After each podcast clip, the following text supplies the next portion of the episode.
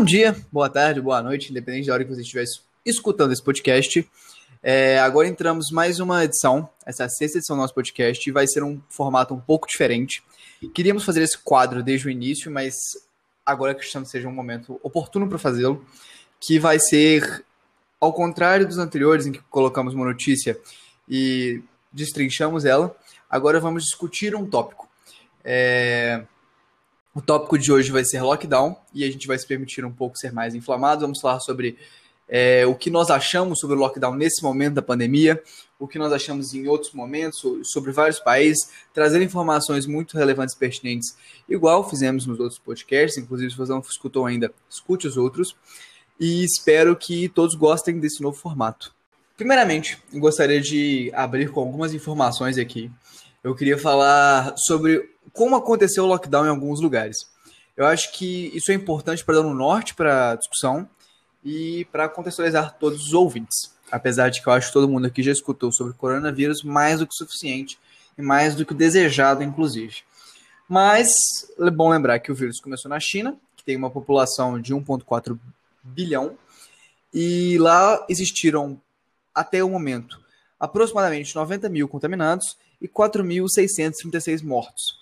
O lockdown lá aconteceu logo começaram a espalhar os casos, com investimento em infraestrutura e saúde muito grande, e eles continuaram, com a aparição de poucos casos, eles já continuaram, é, começaram a fazer lockdowns cada vez mais restritos, cada vez mais não, mas lockdowns restritos quando apareciam novos casos.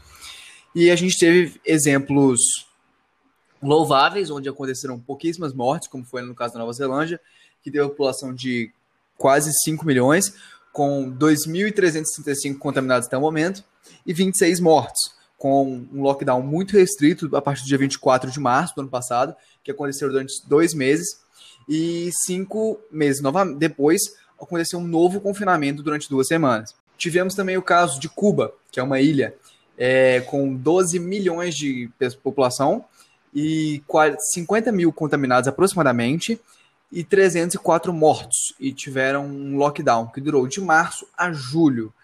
Tivemos também casos que não foram tão louváveis assim quanto é o caso da Suécia, com uma população de 10,23 milhões, uma taxa de contaminação de quase 650 mil pessoas e 12 mil mortos. Além disso, podemos pegar os exemplos mais emblemáticos com o maior número de contaminações do planeta, que foi o Brasil, com população de 200 milhões de pessoas e 10 milhões 257 mil contaminados e atingiu hoje a marca de 250 mil mortes.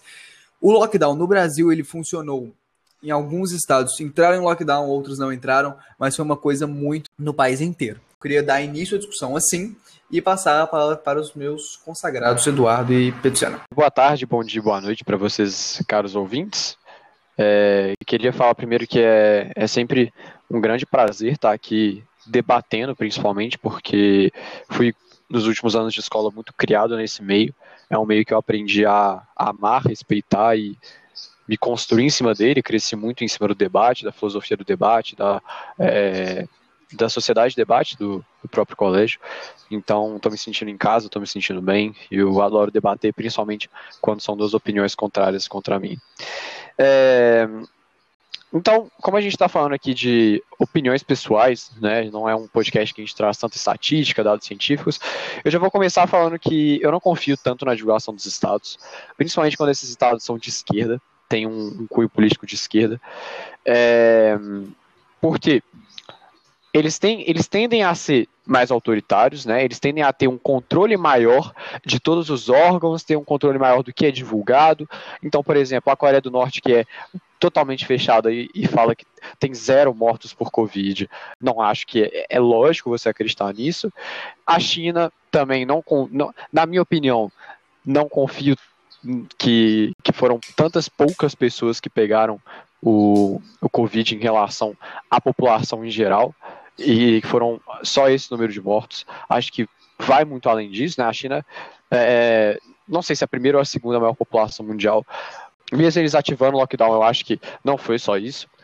Venezuela também, outro caso que eu não vou nem comentar, porque é a maior palhaçada que a gente tem aqui na América Latina, é a maior vergonha de país que a gente tem na América Latina, na minha opinião. E quando eu falo vergonha, eu falo em questão de Estado, de administração política e de restrições, de autoritarismo, que eu gosto muito de chamar de ditadura.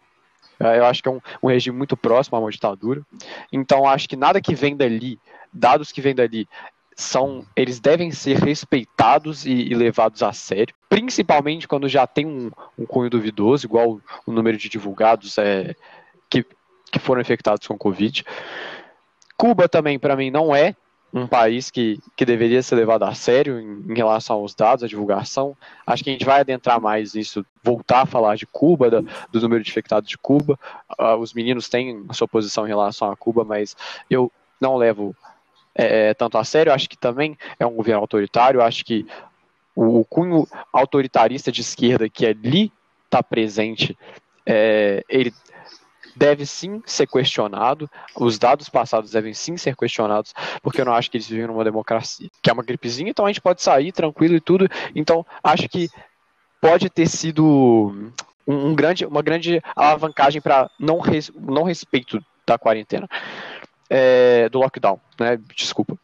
Então, eu acho que sim, ele é efetivo, só que ele não foi efetivo aqui no Brasil porque as pessoas não respeitaram. O problema é que, sobre isso, em cima desse lockdown posto em prática, que não foi bem sucedido por causa da população, você não pode estender ele para sempre. O setor terciário, né, quando a gente fala de comércio, é o que mais cresce entre todos os setores da economia no nosso, no nosso país. As pessoas, elas vivem do setor terciário, elas vivem do comércio, e o auxílio emergencial, ele não consegue pagar imposto, né, esse, esses impostos que, que, o, que o Brasil coloca tanto em cima do cidadão, não consegue pagar a escola dos filhos, não consegue passar, pagar as contas da casa, não consegue pagar é, é a comida, né, as compras do mês. Então, não eu acho ilógico, eu acho completamente impossível você viver tempo, igual a gente viveu, recebendo um auxílio emergencial de 600 reais, às vezes de 1.200, para sustentar uma família, para sustentar uma casa, sendo que o seu comércio gerava muito mais do que o auxílio emergencial. Você contava com um dinheiro que ele foi reduzido muitas vezes a, a 10 vezes, talvez, a, a, a 7, 8 vezes o que você recebia no mês. Então eu acho que não é possível a gente viver um lockdown de novo. Não acho que é viável a gente ver um lockdown de novo, porque ou a gente morre de Covid ou a gente morre de fome. Né, a gente vê que muita gente ficou desempregada, foi maior índice de é, é, empresas que tiveram que fechar, empresas falidas, pessoas desempregadas porque as empresas fecharam, porque as empresas faliram, porque as empresas tiveram que fazer uma limpa, é, porque teve que ocorrer cortes de gastos. Então, eu acho que é impossível você viver de novo num lockdown. Eu acho que o lockdown é completamente inviável. Eu acho que por pouco tempo ele funciona, eu acho que por um tempo determinado ele funciona. Só que hoje em dia, para mim, é completamente inviável. É impossível, não dá para é, é, é, você viver em cima disso hoje em dia, porque as pessoas precisam do comércio, as pessoas precisam das coisas abertas para viver, para colocar comida na mesa. Então, para mim, o lockdown é completamente inviável. Olá, caros ouvintes. É um prazer estar aqui de novo, agora com um quadro um pouco diferente, né? Um quadro de debate em que a gente vai mais se posicionar. E, bem, depois de ouvir as palavras dos meus amigos Gustavo, do meu amigo Pedro Sena, é, eu acho importante colocar um posicionamento aqui inicial, pegando bastante da fala inicial do Pedro Sena. Eu não entendo, ao meu ver, não faz sentido você questionar, ficar discussando sobre um país ser autoritário e depois você falar que os dados são inflados, por exemplo. Porque se um país é autoritário, eu sinto que vai ter maior, uma coerção maior, por exemplo, de que um país é, aplique sanções a pessoas que desrespeitem o lockdown, por exemplo. É muito mais fácil controlar nesses casos. E faz muito mais sentido você entender que Cuba, por exemplo, que teve apenas 304 mortes, se deve a esse fato porque teve um lockdown efetivo, teve pessoas respeitando esse lockdown. Faz muito mais sentido Seria muito absurdo pensar, por exemplo, que teve um lockdown e ainda assim teve 5 mil mortes, 6 mil mortes em Cuba. Não faz sentido ter essa linha de raciocínio, sabe? Ao meu ver, a gente tem que analisar esses casos como referências. Senão o lockdown nunca teria sido defendido por nenhum cientista, nunca teria sido defendido por nenhum, nenhuma agência de saúde, por exemplo, não teria sido defendido pelo OMS. E sim, ao meu ver, o lockdown é efetivo. O lockdown ele traz é, consequências econômicas? Traz, sem dúvidas. A Nova Zelândia, por exemplo, teve dois meses de lockdown. É, começou em 24 de março, teve dois meses, e depois disso voltou tudo ao normal. Foi dois meses que ficou tudo fechado? Ficou. Teve empresas que fecharam? Teve empresas que fecharam. Porque só tinha o auxílio, é, também tinha um auxílio emergencial na Nova Zelândia, para ajudar as pessoas. Mas tem um fator, por exemplo, o, a população ela é incentivada a voltar a comprar mais quando você sai desse lockdown. E eu, eu concordo também com um ponto que foi comentado pelos dois, que o lockdown tem que ser efetivo. As pessoas têm que ter responsabilidade de seguir esse lockdown. Porque, pegando o caso que a gente mais conhece, que a gente está próximo, que a gente vê as consequências dele, que é o caso brasileiro, quando você fica no entra e sai, você prejudica muito mais é, economia, prejudica muito mais a saúde, porque é, pegando a linha de raciocínio de quando você fica dois meses em lockdown e depois sai, você vai querer sair muito mais. Você vai estar motivado a sair, estar motivado a comprar mais. E acaba que quando você faz um, um lockdown meia boca, não vai sumir esse, esse desejo, sabe? Então, ao meu ver, o lockdown é efetivo, é necessário, é, talvez seja tarde demais agora? Talvez, mas eu não vou negar a necessidade de um lockdown com os tamanhos casos e com uma possível nova terceira onda, né? Então, primeiro é o seguinte, eu queria falar que, apesar do ponto não ser a confiabilidade dos dados, eu acho que você falar que você não confia no, nos dados de países que são mais restritos de, de esquerda especificamente, é um argumento no mínimo ignorante de que faz você querer ficar na sua própria bolha e não sair dela. Mas assim, é, tudo bem, tudo bem até aí. É, até porque a gente tem exemplos muito bons de esquerda, como a China e Cuba, é, e a gente tem exemplos péssimos também, como é o caso da Venezuela. O caso da Venezuela, o que aconteceu lá, que foi especificamente ruim eles estavam divulgando dados em que os índices estavam muito bons, só que eles estavam usando um tipo de teste completamente diferente dos outros. Eles estavam usando um teste de anticorpo que era, e na época era um teste diferente, de baixa qualidade. E por isso a maior parte dos testes dava negativo e eles estavam fazendo os testes de forma desordenada e de várias outras, de várias outras coisas. Além disso, a Venezuela tem alguns problemas específicos que a gente já sabe há muito tempo, mas você falar que a China, que foi basicamente primeiro país que conseguiu aprovar a vacina, primeiro e segundo país, é, entre o top 2 de países que conseguiu aprovar a vacina, que é uma das está sendo aplicada mundialmente nesse momento, e falar que a China não é confiável neste momento, eu acho um pouco ignorante. E além disso, Cuba. Cuba é uma ilha, e lá eles conseguem fechar a ilha de uma forma muito efetiva. Eles fizeram um lockdown desde o dia 1 de março, ou seja, eles fizeram um lockdown 17 dias antes do Brasil. Se eu não me engano, aqui a gente entrou dia 17 pelo menos em Minas Gerais. E além disso, foi um lockdown que durou até julho, e um lockdown. O Brasil não teve um lockdown.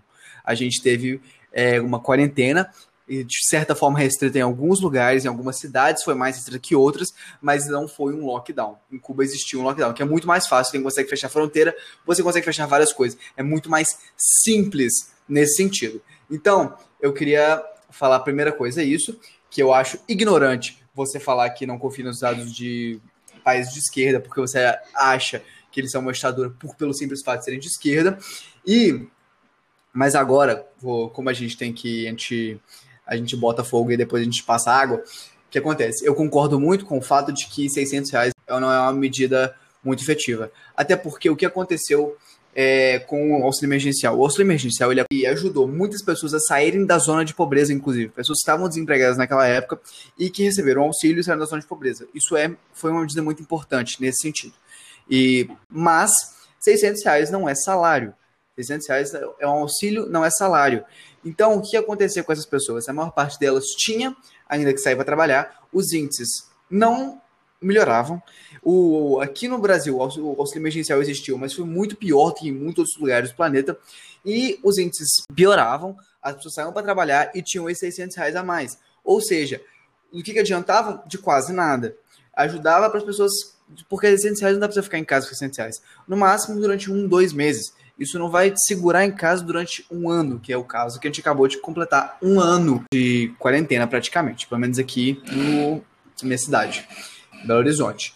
E quanto à quarentena efetiva, é justamente o que os meus falaram, concordo muito com os dois, que falaram que a quarentena tem que ser bem feita. E atualmente, a dicotomia entre saúde e economia, ela existe de verdade.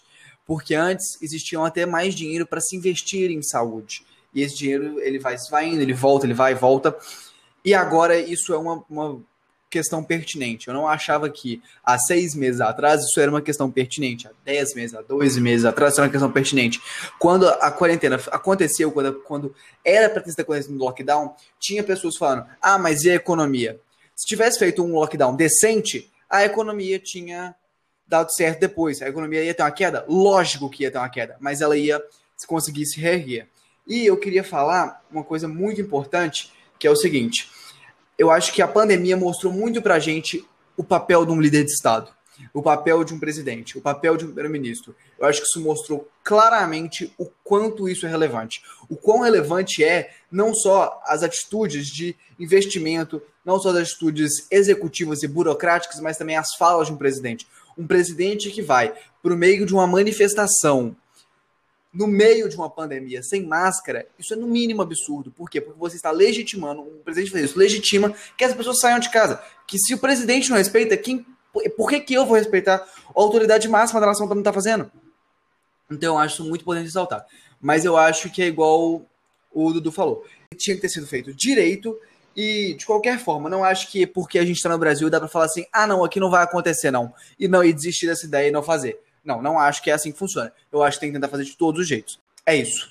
Tá, é, primeiramente, queria falar que sobre é, países autoritários, países de esquerda autoritários, países de Estado máximo, né, como Coreia do Norte, como a própria China, né, países que não mudam de presidente, Venezuela, onde não existe democracia, é, onde não existe direito de opinar, onde não existe liberdade de expressão, onde não existe a palavra liberdade que o país autoritário ele pode muito bem manipular os dados para mostrar que aquele governo é eficaz, o Estado máximo pode fazer é, é, o, o, Estado, né, o Estado que seja ele o governo que for, é, ele, pode, ele pode muito bem manipular os dados, cara. Ele pode muito bem. E a gente já viu isso mais de uma vez na história, sabe? E o Estado máximo ele pode fazer isso. O Estado máximo, o autoritarismo, ele ele permite que isso aconteça, que o governo interfira em dados reais, tá? É, ele tem o controle de tudo, ele tem o controle de tudo, ele pode fazer isso, né? É, eu acho que com certeza é impossível, né? O, o Edu falou que achava difícil, que talvez ocorra um lockdown agora, não sei se foi o Edu ou se foi o Gustavo, é, mas eu acho que com certeza é impossível fazer um lockdown agora. Eu acho, eu acho completamente inviável depois de tudo que a população passou, depois é, dos empregos que foram perdidos, depois da queda da nossa economia aqui. Se a gente entrar em lockdown, vai ser três vezes pior a volta, né, o reerguer a economia de novo, vai ser muito complicado. Já vai ser complicado agora, não, não vai ser fácil, igual estava todo mundo falando, vai ser difícil. Eu acho que a gente, precisa, a gente precisa de um liberal no poder, inclusive, por causa disso. Porque quem sabe de economia são os liberais né? Eu acho que os liberais eles entendem muito mais de economia do que os nossos possíveis candidatos, né? Porque um fala que a gente tem que imprimir dinheiro, o outro não tem um plano de economia direito. É, falando de Ciro Gomes e Haddad, acho que aqui eu posso falar mesmo. Eu acho que os candidatos liberais para o ano que vem são muito mais capacitados para reerguer nossa economia do que os candidatos de esquerda. E, e acho que a gente tem que questionar, sim, os, os estados autoritários, esses estados de esquerda que, que influenciam o Estado máximo, que manipulam. É, dados, dados que deveriam ser repassados de forma oficial para a gente ter noção, não para mostrar que aquele governo é bom, que o Estado máximo é bom e que aquela, aquela ditadurinha ali deles é, é boa. Não, acho que a gente tem que questionar mesmo, porque a gente tem que ter os dados em mente, a gente tem que ter os dados nas nossas mãos para poder fazer comparações, para poder fazer estudos científicos sobre é, é, quais foram as medidas que o país tomou e tudo. A gente não pode viver de mentiras, né? Igual o nosso presidente vive. Porque senão vai tudo virar tchutchuca do centrão, como diria o Kim Kataguiri, que virou o Bolsonaro hoje em dia. É tudo tchutchuca do centrão aquilo ali. Esse centrão horroroso, nossa senhora, que ódio. E então eu acho que a gente tem que questionar assim, acho que a gente tem que mostrar e falar, cara, tá errado isso, esses dados não estão certos, a gente tem que de onde que vieram esses dados, como foram contados esses dados, Será que o governo não enfiou o nariz no meio dos dados? É um estado máximo, cara. Eles podem fazer isso. Precisa sim ter olhos ali, precisa sim ter é, revisão, porque eu não confio nos dados de, de, estados máximos igual a China, igual a Venezuela, igual o Gustavo mesmo falou de situações vergonhosas da Venezuela, de Cuba. Não estou garantindo que está errado, tá? Não estou garantindo que houve falácias em cima dos dados. Eu estou falando que deve sim existir, porque eu duvido muito que esses dados sejam reais. É... E sim, a China aprovou, a China aprovou vacina, mas a Rússia também teve vacina. E a Rússia é exemplo de quê? A Rússia é exemplo de autoridade também. A Rússia é exemplo de repressão também. Outro que não elege um, um presidente diferente tem muito tempo, sabe? Pô, cara, acho que a gente tem que questionar esses, esses autoritarismos mesmo, esses estados máximos, velho.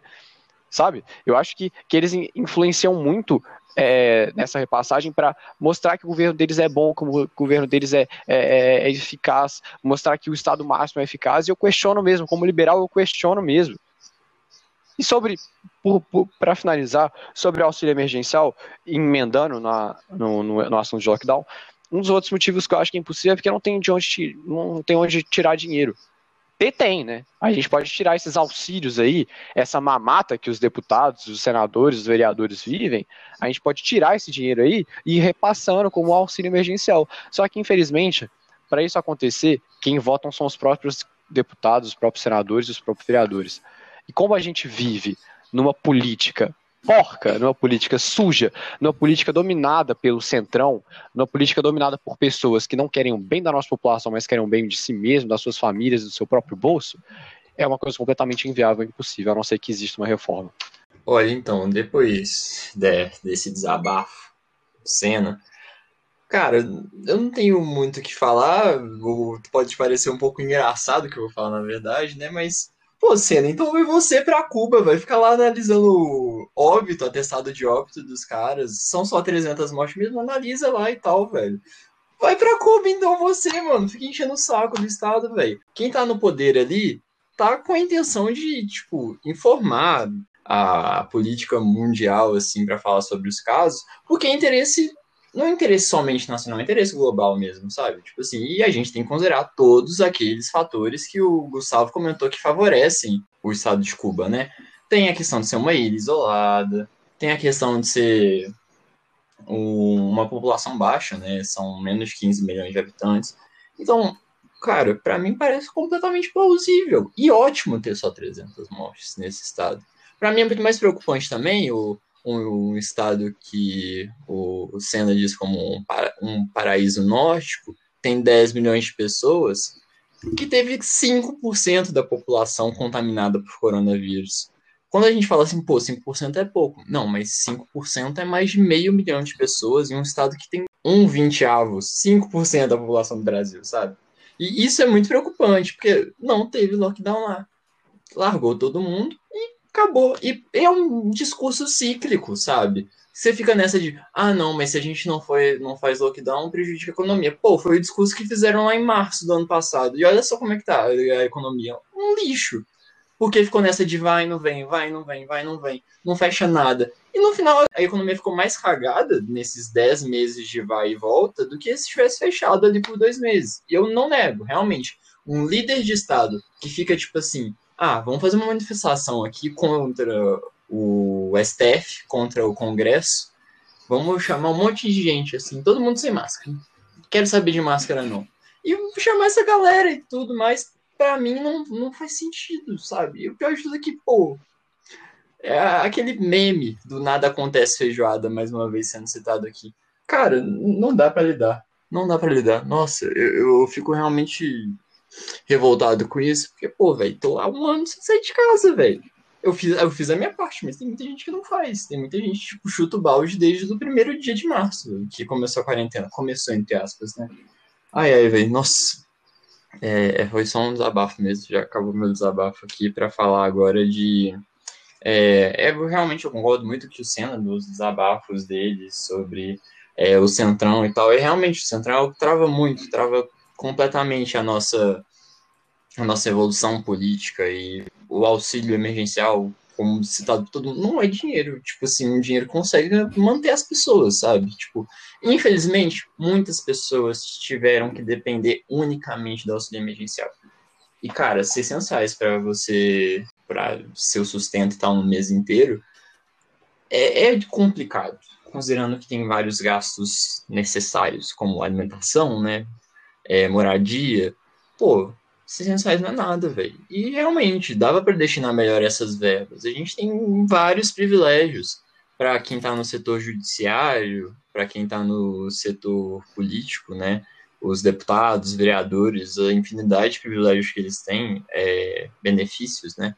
É, cara, você fica numa situação que você está realmente vendido ali. Você só vê a política acontecendo na sua frente, você não consegue fazer nada, porque a fisiologia do Centrão, ela impede que tenha grandes mudanças, né? Então, dessa vez eu tenho que concordar com o Senna de que realmente tem de onde tirar dinheiro para dar auxílio emergencial, só que isso não vai acontecer porque o Centrão controla tudo. Mas eu queria falar um negócio sobre Estado máximo interferindo em dado. Olha, de verdade, aqui no Brasil mesmo, eu não vi nenhum funcionário da Unimed contabilizando dado. Eu não vi, eu não vi mesmo. Não vi nenhuma empresa privada contabilizando dado aqui e em nenhum outro país. E assim, olha, primeira coisa, não precisa ser um liberal no governo, não. Precisa ser alguém inteligente. Você não vem falar com, comigo disso, não. Porque, por exemplo, a gente tem um exemplo incrível que está acontecendo, que é o do Alberto Fernandes, que está conseguindo fazer mágica com a Argentina, é, que estava passando por uma crise assustadora. Mas só completando aqui um pouco, porque isso foi completamente fora do tópico, só fiquei um pouco com raiva. Mas o que, que eu acho? Eu acho que antes de você ficar apontando o dedo falando da de Cuba, a da Venezuela, você pode muito bem, então, é, xingar o estado que você. O estado que tem um presidente de direita atualmente, é, centro-direita, que é o Uruguai, que está, se eu não me engano, com aproximadamente 500 mortes, não, 600 mortes por Covid. E é um estado com uma população razoavelmente grande. E é um estado que lidou muito bem com a pandemia por N motivos. Então, eu acho que estados, sim, eles podem lidar com a pandemia bem, e não tem nada a ver com manipulação de dado. Eles só podem lidar com a pandemia bem. Eles podem ter um líder decente e eles podem fazer as coisas direito. Pode ser um estado com mais facilidades, com menos facilidades, com mais rigidez, com menos rigidez. Eu acho que o argumento que você pode usar para contestar vários desses países, várias coisas, tem diversos argumentos. E eu acho que deslegitimidade de dado não pode. Se você quiser deslegitimar o dado de algum país, você procura saber como, como que está acontecendo. Porque você achar que ele está deslegitimando um dado, para mim, não é argumento suficiente. Então, dito isso, eu queria falar o seguinte: concordo muito que a gente não tem mais dinheiro para dar auxílio emergencial, aqui, principalmente aqui no Brasil. O auxílio emergencial é uma medida muito importante, não só para o combate ao Covid, mas eu acho que ele é ele é inclusive muito maior do que era o Bolsa Família. Então isso é uma, realmente uma medida que tipo melhoraria muito se fosse colocado no lugar do Bolsa Família se acontecesse. Mas o que eu estou falando é, atualmente, o Brasil, que já enfrentava uma crise econômica no início da pandemia, segue enfrentando uma crise econômica.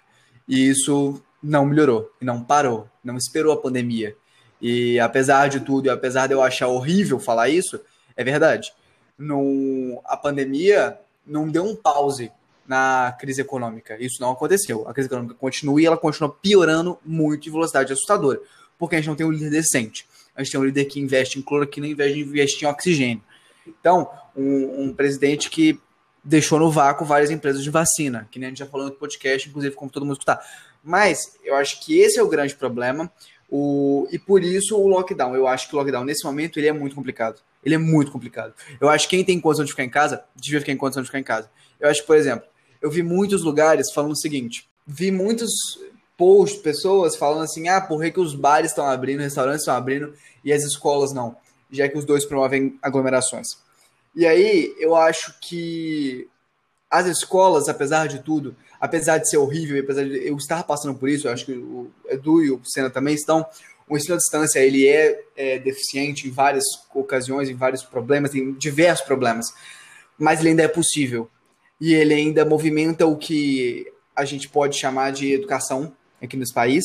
Então, eu acho que ele é. E acho que o ensino público está perdendo muito com isso. Esse é o maior, maior quem está perdendo mais é o ensino público. E acho que é um grande problema. E acho que devia dar um jeito de arrumar melhores jeitos de melhorar essa coisa e tudo mais. Mas os bares por que eles estão abrindo? Porque eles movimentam a economia. E a economia está quebrada. Porque realmente não tem mais de onde tirar dinheiro. A gente já não tinha no início. Agora a gente tem menos ainda. Então, as coisas estão precisando funcionar alguma coisa. Ah, eu acho que isso é incrível, eu adoraria falar isso. Não, eu queria que tivesse todo mundo em casa de lockdown. Acho que quem tem, quem tem condição de ficar em casa deveria ficar em casa. E pronto, acabou. Mas quem não tem condição vai trabalhar. E, a, e alguma coisa tem que movimentar a economia. Porque Senão não vai ter mais oxigênio. Porque uma coisa leva a outra. Não é como se a gente tivesse dinheiro para comprar mais oxigênio. Não é como se a gente tivesse dinheiro para abrir mais leito. Por quê? Porque as coisas demandam custo. E o custo, ah, o custo é baixo. Mas o custo é baixo para 200 milhões de pessoas, não é baixo o custo. O, agora as pessoas estão começando a ser vacinadas, o que é um grande alívio. Só que a gente teve um presidente mais incompetente ainda que conseguiu dar vácuo o preço de vacina e as vacinas vão chegar muito depois do que deveriam. Então, eu acho que nesse momento, a discussão sobre um lockdown, se ele é possível ou não, é muito complicado. Bom, em primeiro lugar, eu queria falar que o Alberto Fernandes está fazendo, entre aspas, milagres, segundo Gustavo Parreiras, está fazendo nada mais, nada menos que a obrigação dele ali na Argentina, né, apesar de eu não concordar com grande parte de algumas medidas tomadas por ele, mas ele também está consertando uma crise que a própria vice dele agravou, né? A própria Cristina Kirchner ali, o seu kirchnerismo, o famoso kirchnerismo, é, agravou tanto no mandato dela, né? Eu não sei quem que foi pior, se foi ela ou a Dilma. Mas enfim, eles me acusaram, botaram o dedo na minha cara, falando que era pra eu ir pra Cuba, falando que era pra eu ir lá contar os óbitos. Cara, duas coisas. A primeira, como que você vai questionar dados de um Estado máximo? Como é que, como é que a gente vai fazer isso? O Estado de máximo, quem manda, por exemplo, quem manda ali na Venezuela é o Maduro. Maduro faz o. A, se, a gente, se a gente chega lá e, e vai contar os óbitos, ele tem que deixar. Você acha que ele vai deixar? Ah, mas porque você está se baseando em achismo. Mas a gente acha que o Lula é corrupto, a gente acha que o Lula é, ele está envolvido no caso do Trex, a gente acha que o Bolsonaro está envolvido com a milícia, a gente acha que o Bolsonaro não sei lá, a gente acha que a China faz tal coisa, a gente acha que Cara, quando você fala eu acho que alguma coisa está acontecendo, todo, todo achismo tem um fundo de verdade. Eu acho que todo, toda essa desconfiança tem algum motivo. Não é o Pedro Sena que tem desconfiança dos estados máximos de esquerda. É uma grande parcela de pessoas, é uma grande parcela de empresas, alguns órgãos que duvidam dos dados. Tem própria gente dentro da OMS que duvida dos dados que alguns estados passaram para ela. Mas como é que você vai questionar um estado máximo? Como?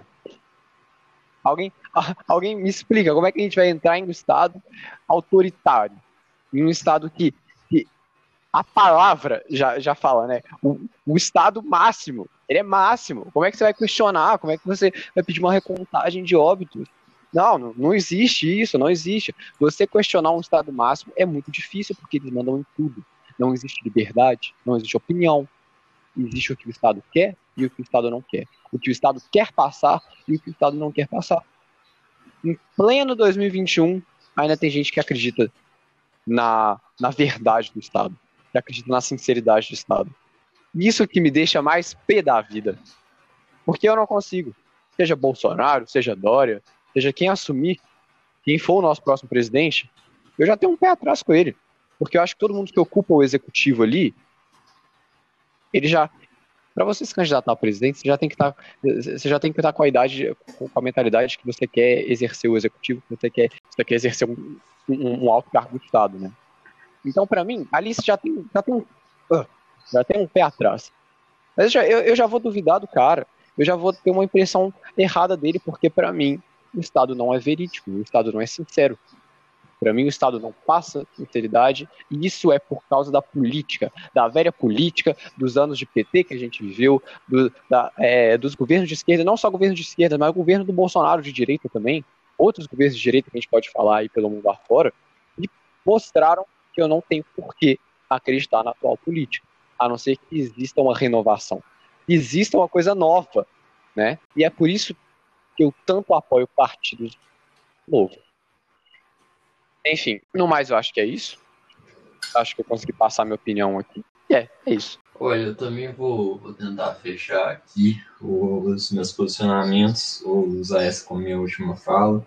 Mas não tem como, minha última fala vai ser realmente para xingar o Senna, para soltar algo como: ah, todo achismo tem um pouquinho de verdade. Pô, cara, você tá legitimando mil e uma coisas que são incorretas, que são completamente absurdas. Você tá legitimando, tipo assim, as, sei lá, 15 pessoas no mundo que acreditam que existem reptilianos. Ah, não, mas você tá legitimando toda essa galera que é contra a vacina porque fala que pode ter, tipo assim, ah, vamos ver. Vai ter, por exemplo, uma alteração genética no seu DNA, vai ter um chip na vacina. Pô, cara, não é todo achismo que tem um fundo de verdade, velho. Acorda, sabe? Olha para as coisas. Você não pode sair desconfiando de tudo. Beleza, você não confia no Estado. Mas, cara, você tá falando muito mais nesses casos de personalidades. São personalidades que ocupam certos cargos e esses certos cargos dão poderes você tá todo o discurso que você tem não é um discurso que critica o Estado, está criticando o fator humano dentro do Estado, está criticando é, as pessoas que estão ocupando esses lugares. Não é uma falha do Estado, é uma falha de quem está naquele Estado, por exemplo. É uma falha do Centrão. Mas o Centrão é o, estra, é o Estado? É representado no Estado por pessoas, por indivíduos que estão lá para manterem seus benefícios, sabe? Se fossem pessoas que governassem em prol do Estado, isso é algo muito diferente, sabe? Eu entendo todo o seu ponto, sua desconfiança com o Estado, mas eu acho importante a gente é, entender que a gente está falando de erros humanos nesse caso.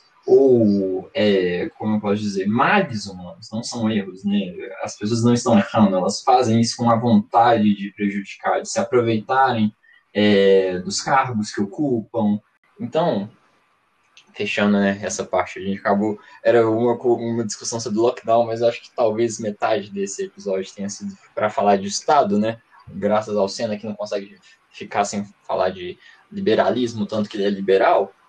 Pô, cara, a gente precisa analisar a, as coisas com um pouco mais de paciência. A gente não pode destilar ódio assim por, sei lá, puro achismo. Se você acha que tem um fundo de verdade, eu acho que tem um fundo de verdade também que o, o seu discurso sobre Estado pode ser um mau caratismo, seguindo sua linha de raciocínio. Assim. Mas, ai, enfim, fechando meu posicionamento sobre o tópico do podcast, é, eu acho que a gente tem que se atentar às coisas. Tem uma nova terceira onda chegando mesmo, os casos estão crescendo muito. E, na minha visão, o lockdown é uma possibilidade, porque se for depender, por exemplo, de um líder de Estado como Jair Bolsonaro, ele sozinho consegue prejudicar muito mais a economia do país sem tá falando de coronavírus, por exemplo, com a indicação do, genera do general Silvio Luna para a presidência da Petrobras. Né? A gente tem que analisar que o tanto que perdeu de mercado em, com uma mera indicação, não mera, né? Na verdade é, um, é uma grande coisa, mas um, um, ato muito simples, uma canetadinha assim, pô, ferrou com a Petrobras, sabe? É, mostrando como a economia tá ruim. Tá ruim, mas você quer melhorar ela? Faz alguma política um pouco mais efetiva para segurar o avanço de casos, porque também, se for avaliar as mortes, eu acho que as 250 mil mortes também são uma perda econômica muito grande, sabe? Não só econômica, logicamente, mas a gente tem que analisar todos, todos esses fatores quando a gente for falar de lockdown. A gente não, tá, não quer falar só de economia, a gente quer falar das vidas que a gente consegue salvar com isso. Tipo assim, infelizmente na Nova Zelândia tiveram 26 mortes. Mas pensa na quantidade de vidas que foram salvas por adotar um lockdown efetivo. Por, tipo, aparecerem 29 casos no final, depois de uma semana, né, que eles estavam fora, e decretar um novo lockdown por duas semanas. A gente tá vendo pessoas andando de máscara, sem máscara aqui no Brasil, mas pelo menos elas, as pessoas que estão saindo, grande parte delas estão usando máscara. Mas você vai ver na Nova Zelândia a galera tá sem máscara. Por quê? Porque não existe essa preocupação. É, as medidas anteriores que conseguiram segurar o surto, tiveram impactos econômicos, tiveram, mas tiveram bem para a saúde, para o Estado de modo geral muito maior, foram efetivas. Então, ao meu ver aí, segura um pouco as aulas, é, segura as, as aberturas, eu acho que podem dar umas podem estar dando umas flexibilizadas fora de mão mesmo. E as flexibilizadas estão abrindo para é, abusos dessa flexibilização. Por exemplo, teve aquele caso em que uma boate de Belo Horizonte estava usando só para bar, assim, no final tinha festa até de madrugada e tudo mais. É, todo Belo Horizonte não sabe muito bem de qual boate eu tô falando. Eu acho que nem de qual boate, mas quais boates, né, considerando como é Belo Horizonte. Então, cara, tranca tudo mesmo. Tranca tudo mesmo, porque a gente tem que sair de casa algum dia. E vai demorar pra caramba essa vacina. Porque a gente tem pessoas incompetentes no governo. Então, pô, segura, segura aí, quer tu faixa um pouquinho, que as coisas vão melhorar. Só falta um pouco de consciência coletiva também. E é isso. Correção rápida do meu discurso. Não vou me estender nada nisso. É só. É, não acho que levaria tanto para o ponto de no, no, no, geral todo, no momento que eu falo de achismo, todo achismo tem um ponto de verdade, mas é todo achismo que tem fundamentos para isso. E eu acho que é, duvidar de estados autoritários, de estados máximos, existe um fundamento gigantesco, existe motivos para isso, existe é, é, ocasiões para isso, mas não em questão de reptilianos, essas coisas, eu acho que já são achismos absurdos, eu acho que não tem fundamento nenhum para a gente pensar nisso. Quando eu falo de todo achismo tem um ponto de verdade, são achismos racionais e que tem pontos de argumentação, igual duvidar de estados máximos. Então agora a gente chega ao fim do podcast. Esse episódio, ele não só para discutir um, um tópico, mas eu acho que para mostrar também que a gente geralmente durante os nossos episódios normais a gente faz discussões, a gente discute de um jeito mais, vamos colocar assim, civilizado, sem gritar tanto um com o outro, sem xingar tanto um ao outro, mas a gente ainda pode fazer isso de forma muito inflamada, de forma a discordar de maneira muito emocional com o outro, e ainda tá tudo bem, porque eu acho que, principalmente política, é muito sobre isso, é sobre você discordar dos outros, e a partir disso você monta uma opinião e a sua opinião muda, e tá tudo bem, e principalmente porque nada se faz sozinho. Não adianta você prender na sua bolha e achar que vai dar tudo certo e que você muda o mundo só com o seu lado só com seu ponto de vista. Mas então, era grande parte era sobre isso. Então, eu vou passar a palavra para os meninos, caso eles tenham alguma última pontuação antes da finalização do episódio. Bem, eu venho aqui, né, comentar sobre esse episódio. A gente discute muito, lembrando que estamos aqui pela amizade mesmo, a gente tá, a gente fala umas coisas sérias, a gente fala umas coisas na brincadeira. No nosso grupo de amigos, nós três, a gente gosta muito de debater, a gente debate muito, a gente debate muito fora do podcast, a gente debate sobre mil e um assuntos diferentes. É, a gente já debateu sobre lockdown em momentos anteriores, com argumentos diferentes, com análises, pontos de vistas, é, analisando sobre outras perspectivas. Então, a gente gosta de debater, é legal tá trazendo um conteúdo diferente para vocês, e lógico, sem perder toda a veracidade dos dados que a gente traz aqui, a gente sempre busca trazer os dados mais coerentes, mais precisos para vocês, para ficarem por dentro também da nossa discussão, para poderem acompanhar, formarem suas próprias opiniões também, que a gente gosta de formar debate. E quanto mais pessoas debaterem com a gente, melhor para todos nós. Então, muito bom poder participar desse episódio, muito bom poder fazer parte desse projeto. E é isso. Muito obrigado a todos que ouviram até aqui. Bom, é, igual falei no começo, eu cresci muito no meio de debate, né? É, principalmente nos últimos anos de escola. É uma coisa que eu amo, que eu sou completamente apaixonado. É, hoje não foi o melhor dos meus rendimentos, porque eu estou um pouco cansado, porque eu não me preparei tanto para esse debate, né? É, mas eu sempre gostei muito de estudar, sempre gostei muito de estudar minha argumentação. E gostei de competir em campeonato, é, em simulação de, de treino mesmo, e em debate de. Simulação, perdão, debate de treino. E debate entre meus amigos mesmo, eu sempre gostei, sempre foi uma paixão gigantesca. É um hobby que eu tenho e possivelmente virar um futuro emprego, uma futura profissão, eu utilizar bastante desses dessa retórica que eu aprendi, né? Cara, de verdade, eu gosto muito de debate. E principalmente debater com gente inteligente que respeita opiniões, como o Gustavo e o Edu. A gente se exalta às vezes, mas a gente se ama. e, e, a gente sabe respeitar muito bem a, opinião um do outro. Eu acho que todo mundo tem propriedade aqui, todo mundo estudou bastante para falar as coisas que fala, ou pelo menos leu em algum lugar, ou sabe de alguma coisa. Então, para mim, é muito legal fazer esse novo tipo de formato porque eu sei que eu aprendo muito com eles, eu coloco minha opinião em jogo e ainda faço uma coisa que eu gosto. E é isso. Fico feliz e agora eu vou ver a prova do líder do BBB, porque para quem não sabe, a gente tá gravando na quarta-feira e tá tendo a prova do líder agora. Beijo. Faço coro a todas as palavras mencionadas anteriormente, Pedro Senna e Eduardo Fonseca. Mas então é isso. Sigam a gente nas redes sociais, que é triunvirato.cast. Nas redes sociais, no caso, é somente o Instagram. Escutem os outros episódios, deem o feedback necessário E a gente sempre está aberto a novas coisas, novas ideias, novos temas, novos debates. Então é isso. Muito obrigado e até mais.